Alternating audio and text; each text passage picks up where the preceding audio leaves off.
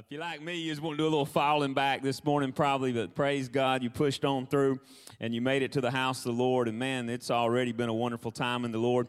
I do have a, a couple of things I want to um, let you know about and reiterate what Hannah. Hannah does such a wonderful job with those videos uh, in uh, keeping us on track and the, um, with all that we need to know about going on around here. But I do want to stress and emphasize the blue card that you received in the worship guide when you came in this morning. Uh, and so, if you will, if you have not filled one of those out, I think we had about seven maybe filled out last Sunday. But if you will just put your name on there, uh, and if you will check off the areas that of, of, your commitment, I guess is the way I would I would put that. Uh, if you will help in any of those ways or all those ways, and let us know about that, then the ushers, uh, Mike and the guys, will collect these um, for me uh, today as well. And then we will be meeting here, rain or shine uh, at 3 o'clock today. Uh, so uh, I encourage you to take part in that. Come and help us go outside the four walls and be an outside the four walls church to extend an invitation to people uh, to come to the house of the Lord so the Spirit can draw them. And um, as we invite and fill the seats up and uh, not just on Easter, uh, but also throughout the church year. And so we will meet at 3 today. We'll gather in here for a time of prayer, and then we'll divide up and we'll go out and we'll knock on some doors and do what Jesus would do if he were here. So, anyway, excited about that. And then as the band sang the song Amazing Grace, through many dangers, toils, and snares, I have already come. I thought about our sweet Miss. Eileen Michael, who went home to be with Jesus uh, on Friday morning. A hundred years. God gave her a hundred years of life. Uh, and so uh, we will be honoring her life tomorrow at Ridout's in Gardendale. The visitation there uh, will be from 1 to 2 and the funeral at 2. But can we just honor and give honor her life and give God glory for blessing us as a faith family with her? And so, uh, what that means uh, basically uh, for those that are uh, still with us and here, I think it means that Sam Johnson takes the lead now, uh, and uh, Pete Stallnecker's right behind him. So, anyway, y'all pray for them. And there's probably a lady in here that's somewhere in there, but you're not supposed to ask a lady her age. So, ladies, if y'all really want to be notified, y'all just let me know where you fall in that. But anyway, well, we're going to dive in the Word of God this morning. Matthew, the book of Matthew, chapter 26 is where we're going to be. And we're going to be looking at verse 57 as we continue our series, Countdown to the Cross. And we're looking at this, um, what Jesus went through. Uh, and uh, in, in, in order to go to the cross, what he went through for us. And the sermon title is Tried and Denied.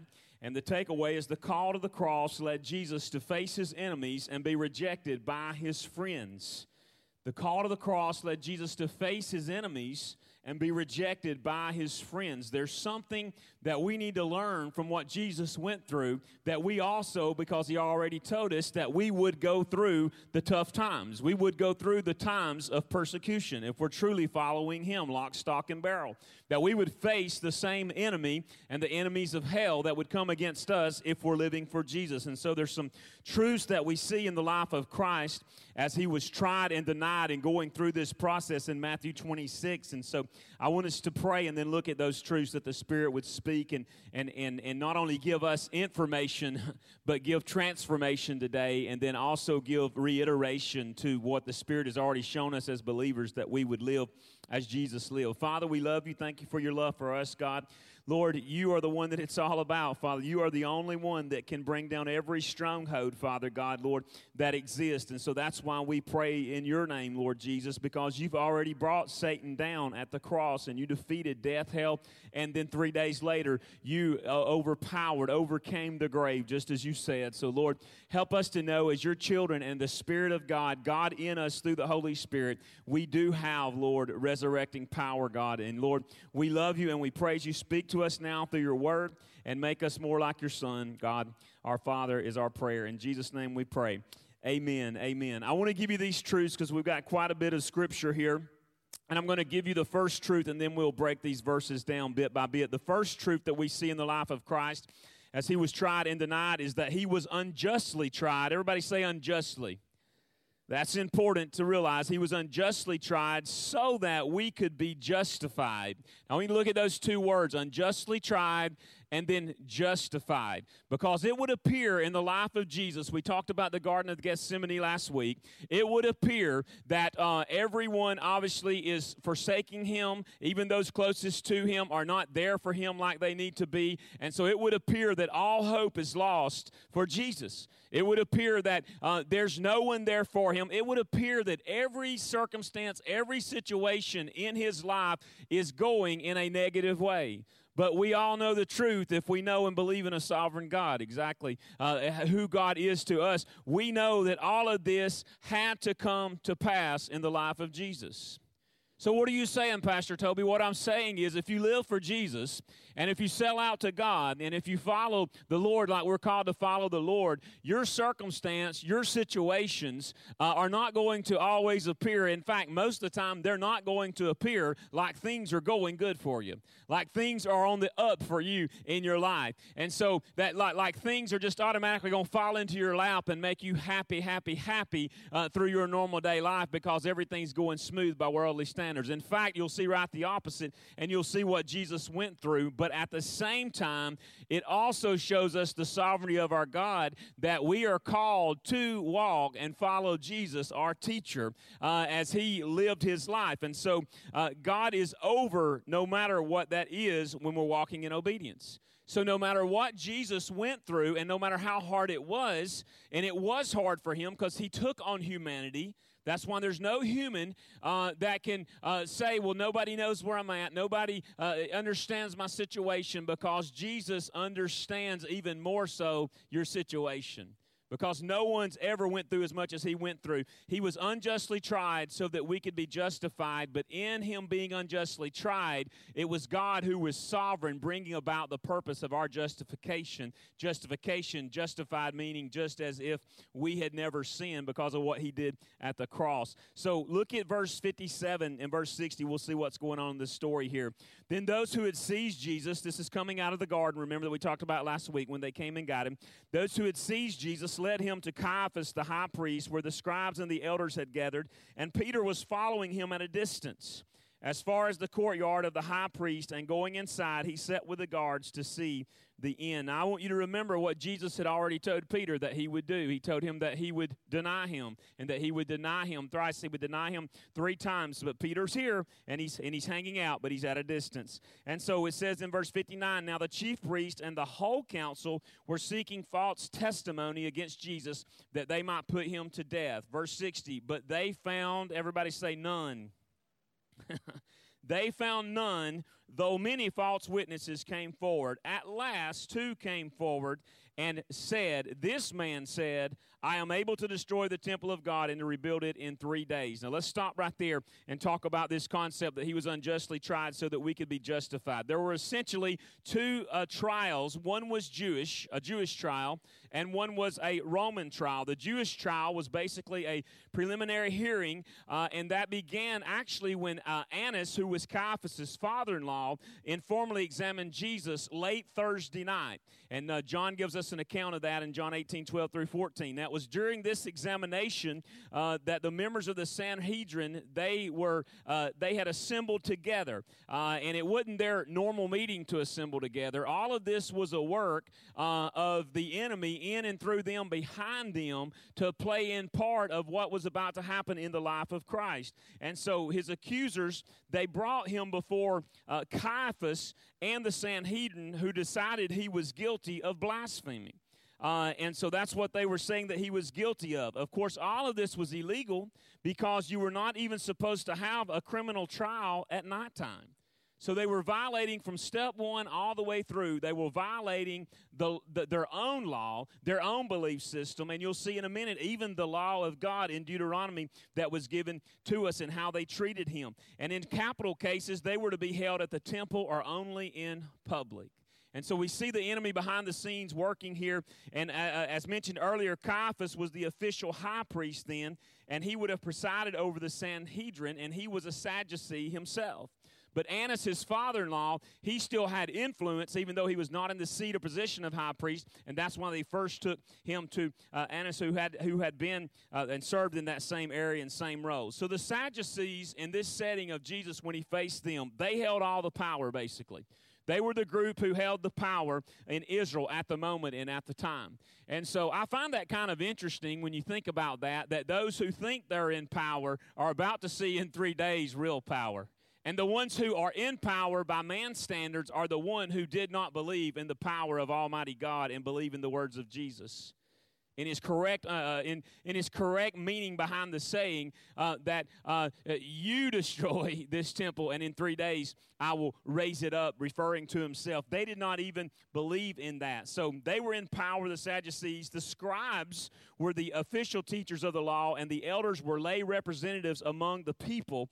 And the chief priests mainly sadducees were also present and those were the three main groups that made up the jewish representation of uh, israel's chief chief ruling body.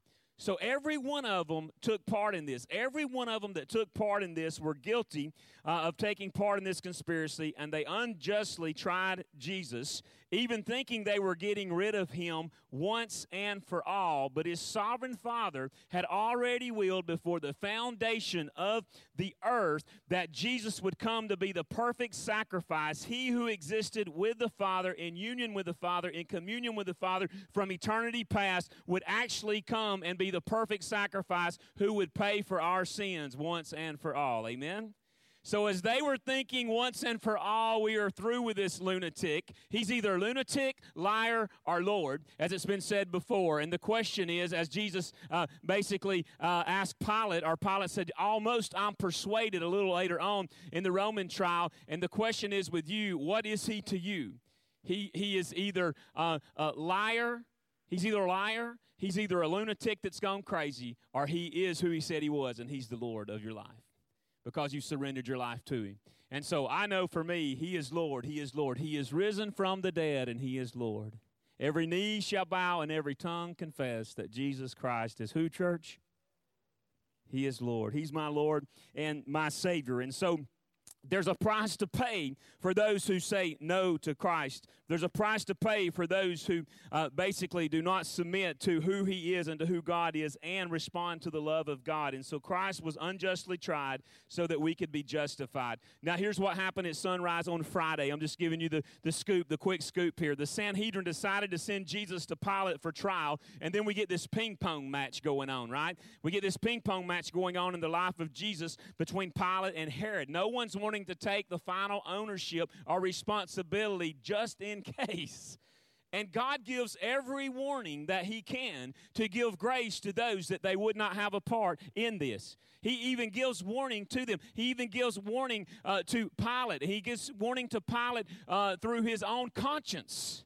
And through his own conscience, even though Pilate was uh, unsettled in his own conscience, he still moved forward because he was more concerned with popularity and politics than he was with dying to his pride and saying, This man is the Son of God.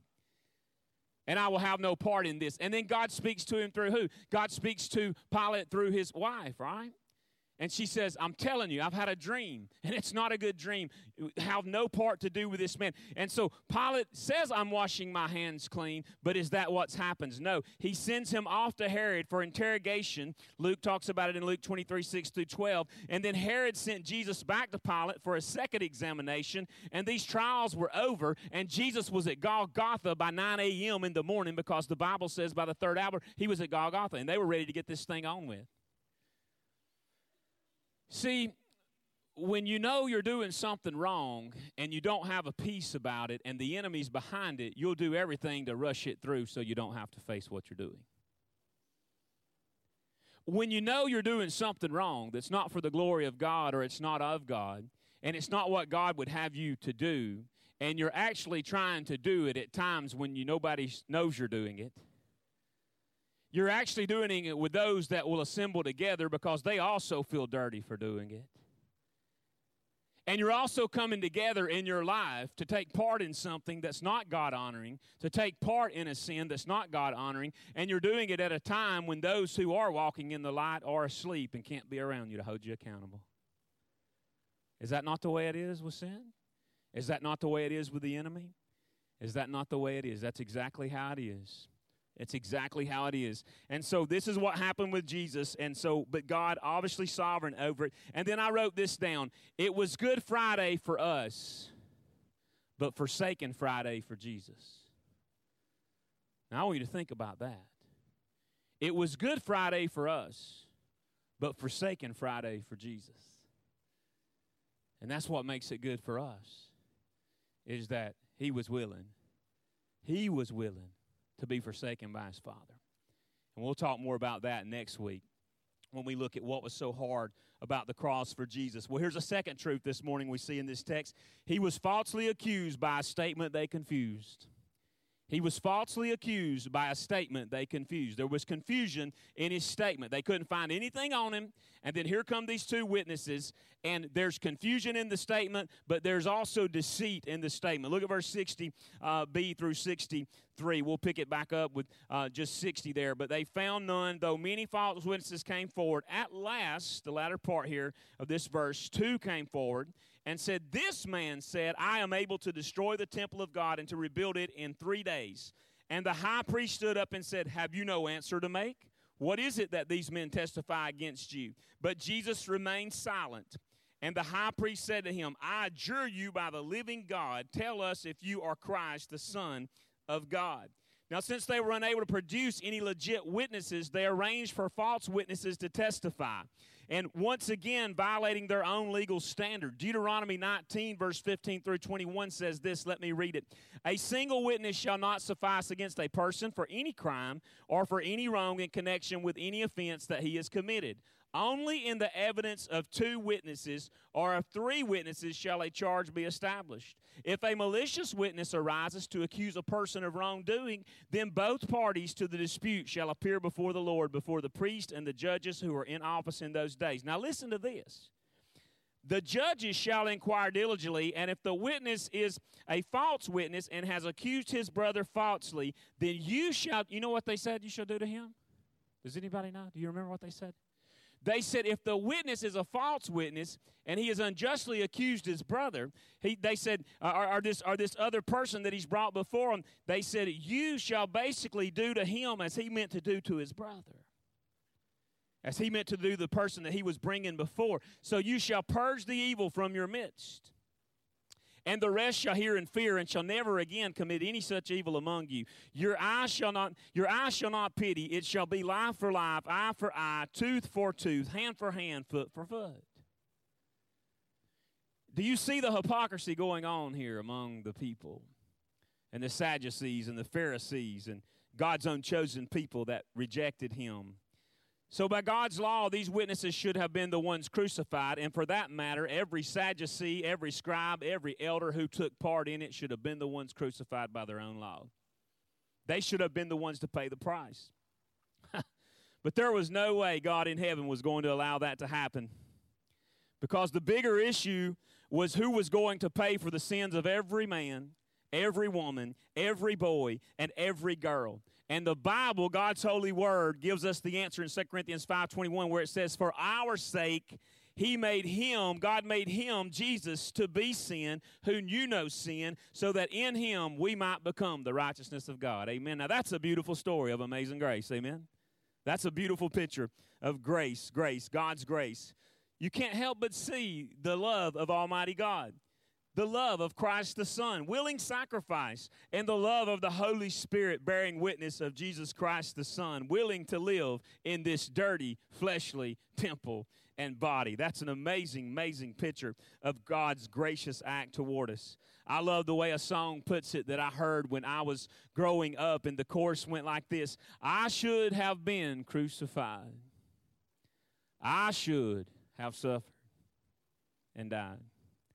I should have hung on the cross in disgrace, but Jesus, God's Son, took my place. Amen. Wow. I was guilty. I was guilty. Do you remember the relief and the release and the weight removed to you when the Holy Spirit of God drew you to Christ and you admitted you were guilty and then turned to Jesus? Now the song says, What sin? What sin it's as far as the east.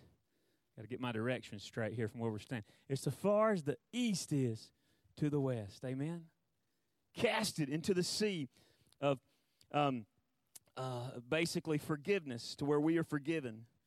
rest assured that Jesus is God, so you have to work hard to come up with a testimony against the only one who is holy in and of himself and who is eternal, Jesus Christ the Lord. They had to work hard. and it still wasn't anything of validity. The only reason that it happened the way it happened, though, was God was sovereign over it. Look at verse uh, 61a, what they, what, how, how they twisted this. And they said this this man, this fellow said, I am able to destroy the temple of God and to rebuild it in three days. You ever notice how the enemy will turn people's words when they're trying to justify themselves, when they're trying to uh, come against you and you're trying to live for the Lord? They start twisting things to present you in a different light than someone else might see you. Then the boss might see you at work when you're busting it, doing the best you can to live to live in, in a way of integrity. And someone uh, who who doesn't like that, they may begin to twist things, and that's what they were doing. They said this man, but that's a lie. Why? Because what did Jesus actually say? Jesus said, "You destroy this temple." Not I will destroy this temple and they're thinking that is the temple that they worshiped in. He said, You destroy this temple. And of course, they were confused and thinking and twisting his words to make it look like he was talking about the temple. And it sounds just like an attack, as I've said, of the enemy, because that's the way he is. We should not be surprised because, after all, he is the father of what? All lies. Satan is. And so they're coming in and they're already lying by saying, This man said, Jesus never said that. He never said, I'll destroy this temple. He said, You destroy this temple. And that's exactly what was taking place, by the way. They were destroying the temple of God, the Son of God. They were mistreating, they were unjustly trying, and then they were going to be partaking and crucifying. And they were going to destroy God's greatest temple in human flesh. God Himself in the form of human flesh through Christ the Son. The lives of these two men was recorded by Mark in Mark 14 58. We heard him say, I will destroy this temple that is made with hands, and in three days I will build another not made with hands. You see the twist in that? They were doing everything to paint Jesus in a bad light in front of these leaders. They were, they were, they were, they were trying to paint him arrogantly. They were trying to paint him as a liar. They were trying to paint him as a lunatic. But you know why there was such evil? We talked about this in Wednesday night's uh, James class on Wednesday night about a bitter root. A seed of bitterness will settle into you, and you'll become one of the most bitter, jealous people because you allow that seed to be watered with your own ungodly thoughts toward it or your pessimism toward it that's been injected into you or your cynical mindset toward it that's been injected into you. And so we, we talked about how that can be so damaging and so dangerous if you hold on to it. But Jesus didn't hold on to it, even though they tried to twist it and make him look like that that's what he was claiming when in fact he was not. They had a deep, deep, bitter rage in them because this man named Jesus was actually living out the life of God Jehovah Jireh that they were holding to the law to and missing the spirit of grace through Jesus Christ and they were hanging on to the law, imposing the law on others in a way that never honored and glorified God and certainly never led to freedom. Now, verse 63, he was put under oath here. Caiaphas put him under oath. If Jesus refused to answer, he would break an oath imposed on him legally by the high priest. If he denied the charge, he would have no further influence, even though the Sanhedrin might acquit him. If he affirmed the charge, he would appear to be an impostor given the uh, presuppositions of the Sanhedrin. So, from their viewpoint, the Messiah would not allow others to imprison him and put his life in jeopardy.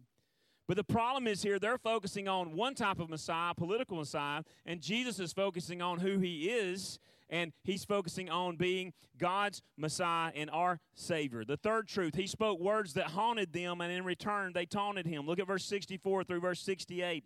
Then Jesus said to him, You have and you have said so, but I tell you from now on, now this is what got him. You will see the Son of Man seated at the right hand of power and coming on the clouds of heaven. Note verse 65 uh, with me, if you will. Then the high priest tore his robes and said, He has uttered blasphemy. What further witnesses do we need? You have now heard his blasphemy. What is your judgment? They answered, He deserves death. Then they spit in his face and struck him, and some slapped him, saying, Prophesy to us, you Christ. Who is it that struck you? Now, remember here that this truth is that he spoke words that haunted them, and in return, they taunted him. The, the, the chief priest here, he could not deal with these words, and, and it struck him to the heart. Remember that everyone here was focused on a political Messiah. The Jews themselves, along with the Sadducees, the Sanhedrin, they were threatened by who Jesus was, who he represented. They did not like his message at all. What was his message? His message was, uh, as we've been reading through Matthew's and the Sermon on the Mount, his message was uh, tailored with and acted out by serving one another, by loving your enemies, and blessing those who persecute you. Jesus was living this out right before our eyes as he was being unjustly tried. And bless those that persecute you. But Jesus was declaring that he was the divine human king of Israel by making this statement. Jesus was declaring that he was the Messiah that Psalm 110 1 says, The Lord says to my Lord, Sit at my right hand until I make your enemies your footstool. Jesus was professing to be the Messiah that Daniel talks about in Daniel 7:13. I saw in the night visions and behold with the clouds of heaven there came one like a son of man. There's that same terminology that Jesus referred to, like a son of man, and he came to the ancient of days and was presented before him. Hallelujah to the son of man. Amen and hallelujah to Jesus Christ the Lord. So Jesus made a statement predicting his return, and it will happen. Rest assured. It will happen just as his trial, it basically is it, it did happen. This will happen. Now, many who do not believe in Jesus would say, Well, if I saw this happen, then I would believe it. But of course, we know that we are saved how, church, if you're a believer? We're saved by grace through faith. It's a gift of God. Jesus is the gift.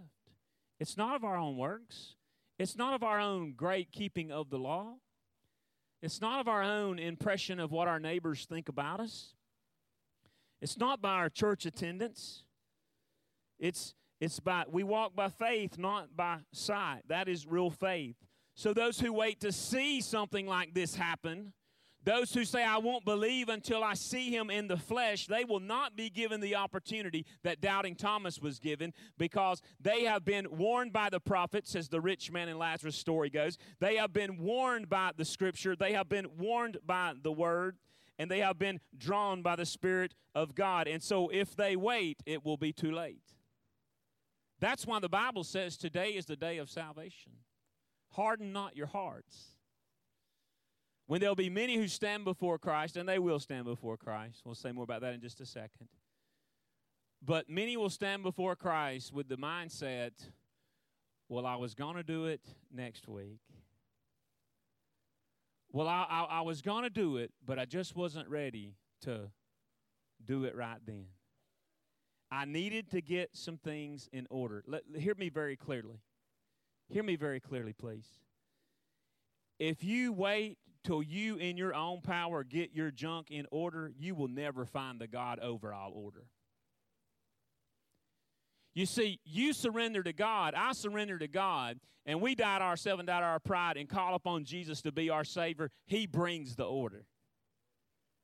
He brings the order, but you'll never get it figured out in your own way, trying to break your own sin, trying to break your own uh, uh, habits in your own power. God comes and you clean him up, and God is calling you. He's in the cleaning process. He doesn't even, our loving God doesn't even call you to clean yourself up before you come to hear His word. He says, Come filthy, come wretched, come dirty, just like we all are sinners. Amen. And he says, and respond to my gospel, and I will clean you up. For there is no other salvation uh, known to man under heaven that we might be saved in the name of Jesus Christ, who is salvation. So, uh, that's going to be the case. He's coming back, and we will all stand before him to give an account. Everybody, every agnostic, every atheist, every churchgoer with 100% attendance, every Pharisee, every Sadducee, every Jew, every Gentile will stand before him because Hebrews 9:27 says it's appointed unto man once to die and then the judgment. It's appointed and then the judgment. So when he gets up, I love this wording here. this is what really got the high priest and everyone around. When he gets up from the right hand of power, capital P, amen? When he gets up from the right hand of power, where is Jesus right now? When he ascended into heaven, where did he say he was ascending to? To the what hand of the Father? To the right hand of the Father. But a day is coming where he's going to get up. He's going to get up from the right hand of all power, which is God Himself. And not only is he going to get up, and it's not going to just be a get up like it was with Stephen, to where Stephen looked up and probably saw him kind of easing over, uh, you know, from his seating position, welcoming him home because of his faith. It's going to be a get up that is greater than even that because he says, Not only am I going to get up from the right hand of power, which is God my Father, I'm going to come on clouds of heaven. Now, the question is this the certainty is this it's going to happen. The question is will you be found anxious or will you be found scared? Will you be found anxiously awaiting, I should say, not anxiously in anxiety, but will you be found with an eager anticipation of that day? I eagerly anticipate, not from anything I've done, but by the grace of God and the Spirit within me, I wished He would come back today, church. I wished He would come back today. You say, even more so than seeing your first grandbaby? Even more so than seeing my first grandbaby. I wished He'd come back today. But there used to be a time I wished He wouldn't. You say, why did there used to be a time you wished you wasn't? Because there were some things I wanted to live for for myself and see for myself that really didn't have a whole lot to do with advancing His kingdom, and I was a little selfish. The only thing that holds me here, the only thing that I would say, even when Scripture says we're to say, Come, Lord Jesus, the only thing, the reason I would say, Not yet, Lord. Why not? Be- because there's some people over in West Africa there's some people in India. There, there's some people in the shadows of our steeples. And they're going to get an invite today, Lord. Don't come back just yet. Could you at least wait till after Easter? Could you at least wait till another opportunity is given for these people? That's the only thing. That's the only thing that should want us to, to want Jesus to delay is coming. But I'll be honest, by our action and response to the burden of that, that's not really our reason, is it? First and foremost, it should be. So God forgive me and forgive all of us, and that that that applies to. Now, the fourth truth here we'll see real quick, and lastly, is that is is that Peter stayed close beside him, yet he still denied him. He stayed close beside him, but yet he still denied him. Now, look at verse 69 through 75 as I wrap this part up right here and our band comes and moves in place. It says, Now this, now Peter was sitting outside in the courtyard, and a servant girl came up to him and said, You also were with Jesus the Galilean. But notice he denied it before them all, saying, I do not know what you mean. And when he went out to the entrance, another servant girl saw him, and she said to the bystanders, This man was with Jesus of Nazareth. Sure was, this man right here. And again, a second time, he denied it with an oath. I do not know the man. Now, notice he's building. His, his, his, his uh, flesh is building up in him. His pride is building up in him. His frustration's building up in him. Verse 73 After a little while, the bystanders came up and said to Peter, Certainly, you too are one of them, for your accent even betrays you. Then he began to invoke a curse on himself and to swear, I do not know the man. And immediately, look at this, immediately the rooster crowed, just as Jesus said. And Peter remembered the saying of Jesus Before the rooster crows, you will deny me three times. And he went out and he wept bitterly. He wept bitterly. He stayed close beside him, yet he still denied him. We see from the beginning of this trial, even back in verse 58, it said that Peter stayed close, but not too close. Not too close Now we see it happen in the verses just as Jesus predicted. But you know, I'm so grateful this wasn't the final story for the life of Peter. It wasn't the end story. Where's your story at right now? Where's your story as a follower of Christ? Where's your story right now? Are you a follower of Christ? Wanting to be there for Him, but staying at a distance? Are you a non believer in Christ? See, this wasn't the end of Peter's story, but there's another story of one of the disciples, Judas.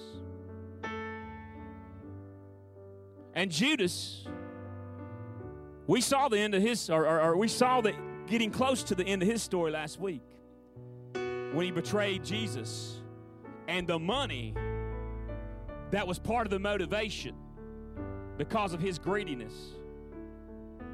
Once he realized what he had done, he couldn't deal with himself, and the money meant nothing. In fact, the money wasn't even all spent, the money was found there after he took his own life. That's the end of his story. Judas is in hell. But did you know you don't have to betray Jesus to end up in hell like Judas did? You don't have to kiss him on a cheek, but you will stand before him. And if you reject him as Lord and Savior, you're just as guilty as Judas, who betrayed him in the garden. That's, that's just truth. But for Peter, thank God, it would be part of his testimony after, this is the key, after he encountered a risen Lord. So here's my questions as you bow your head and you close your eyes in this time of response. Has the resurrected Savior really changed your life? Is the resurrected King resurrecting you? I love that song by Elevation Worship. In your name I come alive from the ashes of defeat. The resurrected King is resurrecting me. In your name I come alive to declare your victory. The resurrected King is resurrecting me. You know, unfortunately, it appears that many professing believers are like Peter was before the crucifixion. They want to be close to Jesus, but not too close. Many buckle under the pressure of being associated with Christ. Many refuse to live like Jesus for the fear of pressure or of being associated with Christ. Many refuse to live like Jesus for fear of someone ridiculing them, not accepting them, or persecuting them. What about you? What about you? Where do you stand? Where do I stand? Where do you stand? With heads bowed and eyes closed, how many would say, Pastor, I'm willing to stand before those that I know, those that I go to church with to prove I'm not ashamed to associate with Christ and share how He's changed my life. How many by show of hands would say, Pastor, I, I'm willing, I'm willing. Thank you, thank you. Just keep them up. Just I'm willing to stand before those I worship with and share unashamedly how Christ has changed my life. Amen. All right, I'm going to call you up one by one. Christy, come on up. James, Bill, Amy, Mike, come on up to the stage. Now, you know I'm just kidding and nobody's moving. But I did see some movement towards this stage. But I also know there was some fear that came into some people when your name got called. I know there were some that went into a defensive mode and said, I can't believe he just put somebody on the spot like that. I can't believe he would do that to me. Well, I wasn't. But the Spirit laid this on my heart to put it like this to know it's more than just a hand raise.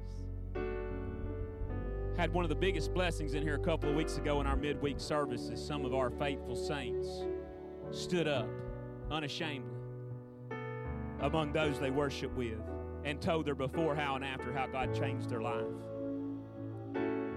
And I pray that's the boldness you would have It's what we should have.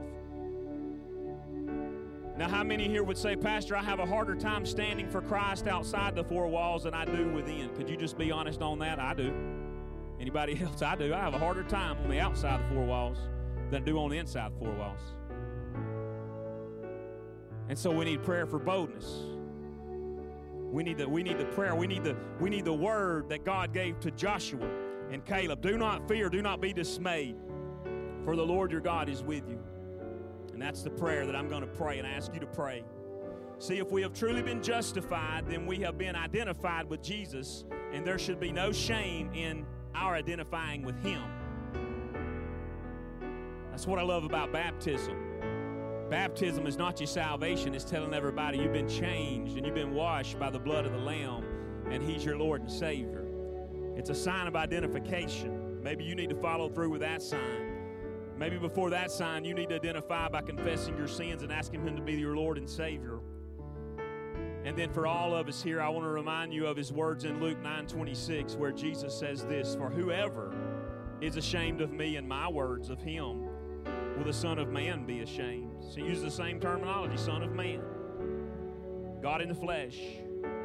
The Son of Man will be ashamed of that person when he comes in his glory and the glory of the Father and of the holy angels. So I don't know about you, but I know there's room for improvement in my life to be more bold. I don't need salvation because I got it, and, and, and He got me. He got me. When He got me, He got me. He, he saved me. But I do know there needs to be a prayer for boldness. But if you're here today and you'd say, I just got to identify with him, Pastor, I've never totally turned my life over to him, J- just real simple. It's not real hard. The hard part's been done by him on the cross. It's not your knowledge that you got to obtain before you can be a recipient of God's grace. It's just your willingness to let go of your own self and your own pride. That's the hardest part for man and to trust God. And to put to rest the lies where the devil says, well, they don't know what you've done. They don't know who you really are. They don't know how bad you've sinned.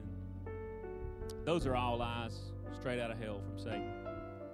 Because God is gracious and powerful enough, and if He can take those who murdered His own people, like Paul, Saul, change his name to Paul, he can change you, friend, no matter what you've done in the past.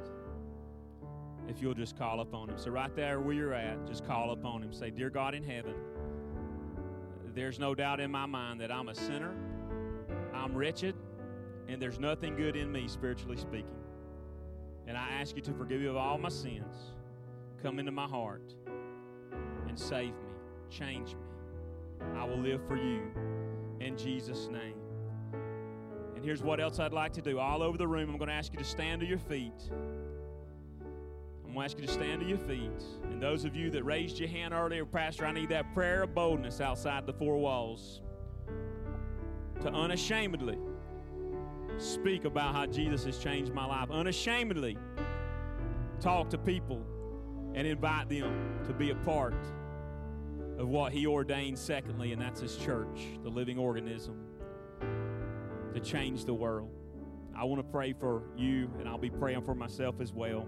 And then Rich will lead us in a time of response. The altar will be open. I'll be down here, however you need to do with the Spirit. We'll be here afterwards too. So there's never a time that we close, that we close the doors. If the Spirit's speaking to you, that's what we're here for, what your elders are here for. Father, we love you, God. There's no love greater than your love. Thank you for those who, God, may have said yes to you for the first time in their life. God, and it'll be the only time that they need to say yes to you if they meant it for your salvation, God. But Lord, they will need to say yes to you every day by crucifying their flesh, God, every day, denying themselves and following, Lord, daily you, Father, as they surrender, God, uh, their life and work out their salvation with fear and trembling, God. Not work for it, but work it out, Father, with fruit because they have you, the root, Lord Jesus. So thank you. We praise you for that, God, for the believers that raised their hand, including myself, God. Would you give us the boldness, God, that you gave Joshua and Caleb, God, when they went in, God, toward the promised land, Father? Would you remove every bit of fear, Father God, Lord, and dismay, Father, as, as only you can do, God? Lord, would you move our hearts, God? Would you go ahead and prepare the hearts of those, God, who we're going to extend an invitation to today, God, just to come for Easter? Would your presence fill this place as never before. In Jesus' name we pray. Amen. Band's going to lead us. If you need to come pray, pray for somebody, sing, worship, you do as the Spirit leads you